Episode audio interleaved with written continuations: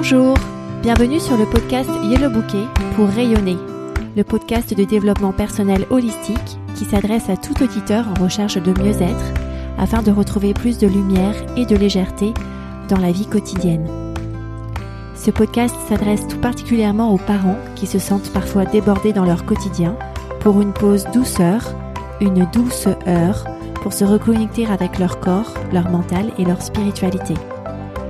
Je suis Jenny Dahan, coach certifiée en coaching de vie et en interview d'intuition et créatrice de Yellow Bouquet et je suis ravie de discuter avec vous aujourd'hui.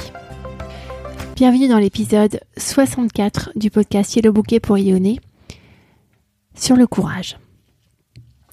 Le courage, selon Google, c'est la fermeté face au danger ou la volonté de réaliser un objectif, l'ardeur mise dans ce but. Je vais vous donner une autre définition du courage. Le courage, pour moi, c'est la somme de la peur et de la confiance en soi. On va décortiquer ça ensemble. La peur. Qu'est-ce que la peur? Je vous invite à réécouter l'épisode 53 sur la peur et l'anxiété, où je vais vous présenter les deux types de peur que l'on peut éprouver. Et que faire lorsque vous êtes traversé par la peur ou l'anxiété? Pour ajouter à cela, j'aimerais signaler que la peur est souvent le revers de quelque chose que l'on a. Si on aime quelqu'un, on va avoir peur de le perdre. Si on vit, on va avoir peur de mourir. Si on a une maison, on va avoir peur de ne plus pouvoir vivre dans cette maison. Si on a un poste, on va avoir peur de ne pas pouvoir performer dans ce poste. Donc le revers de la peur dans cette approche de 50-50 des émotions, il y a toujours la moitié d'émotions positives la moitié d'émotions négatives dans la vie. Le 50-50 de la peur, c'est l'amour. Très souvent. L'amour d'une situation de vie que l'on expérimente, l'amour de personnes qui sont autour de nous, l'amour d'objets qui sont autour de nous, l'amour de la réputation que l'on a, et l'amour de notre propre intégrité. Et quand on se propose de faire quelque chose de nouveau, quand on a des projets qui sont ambitieux, je vous réfère à l'épisode 44 sur l'ambition si vous souhaitez approfondir, eh bien quand on a des projets qui sont ambitieux, la peur va tout de suite venir accompagner ses rêveries, ses ambitions, ses rêves. Quand on veut vivre l'extraordinaire, cela vient toujours avec des doutes, des éléments de peur c'est comme ça que l'espèce humaine s'est développée. Eh bien, malheureusement, il faut faire avec. Et donc, ça veut dire qu'il faut faire le travail de clarifier ses pensées, de les nettoyer, de garder les pensées qui sont vraiment utiles. Juste reconnaître que la peur fait partie de la vie peut provoquer un énorme soulagement. La peur va toujours frapper à la porte dès que vous allez être dans une optique de croissance, dès que vous allez être dans une optique de changement, dès que vous allez être dans une optique d'essayer un nouveau chemin. Parlons maintenant de la confiance en soi. La confiance en soi, c'est un élément interne. C'est un élément qui est à l'intérieur de vous. C'est le fait que vous êtes vulnérable, c'est-à-dire que vous savez accueillir toutes vos émotions, les bonnes comme les mauvaises. Vous n'avez pas peur des émotions plaisantes, vous aimez les émotions plaisantes et vous acceptez d'accueillir toutes les émotions. Ça, c'est le premier point. Le deuxième point, c'est que vous vous aimez et vous vous communiquez à vous-même que vous vous aimez. Vous vous parlez bien, vous vous parlez gentiment, vous vous accompagnez. Si jamais vous, vous échouez, vous vous dites on fera mieux la prochaine fois. Ça ira, tu t'es super bien débrouillé. T'as fait comme tu peux tant vous jugez et vous condamnez vous-même. Le troisième élément, c'est de savoir ce qui se passe dans votre tête, d'être clair sur vos pensées, de les nettoyer régulièrement. On en a parlé lors de l'épisode 61 sur les moments sacrés, ces moments où vous faites pause, vous notez que vous êtes en train d'observer une pensée dans votre tête et vous décidez intentionnellement de quoi faire avant d'évaluer si c'était la bonne décision à prendre en restant conscient tout au long du chemin.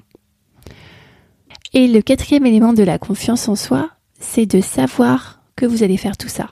De savoir que vous allez accueillir vos émotions, quoi qu'elles soient, plaisantes ou déplaisantes. De savoir que vous allez rester dans votre équipe, que vous allez bien vous parler, bien vous soutenir, bien vous shooter.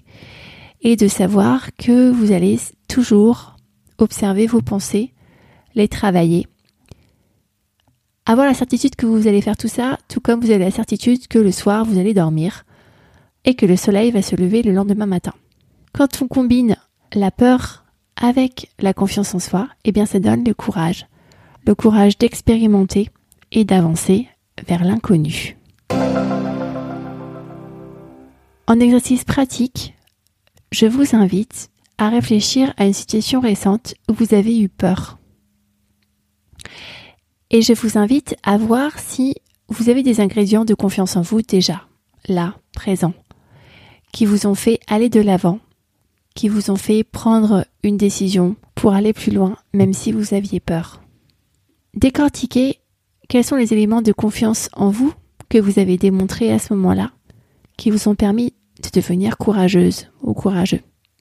Est-ce que vous étiez prêt à affronter une émotion déplaisante due à un échec? Est-ce que vous étiez prêt à bien vous parler? Est-ce que vous aviez observé avec attention vos intentions de départ pour être sûr que c'était les bonnes pour vous? Est-ce que vous saviez que vous allez faire tout ça? Donnez-vous une note de 1 à 10, 1 étant faible et 10 étant élevé, sur ces quatre piliers. Et notez-vous là, tout de suite. Demandez-vous ce qu'il faudrait que vous fassiez pour augmenter votre note, si elle n'est pas 10 sur 10, sur ces quatre piliers.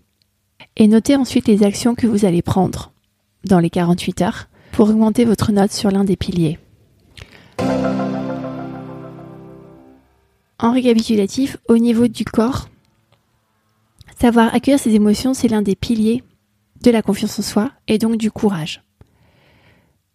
Pour accueillir l'émotion, je vous rappelle de considérer l'émotion comme une vibration que vous observez, vous analysez sa force, sa puissance, sa température, son poids, et vous écoutez les messages qu'elle vous indique.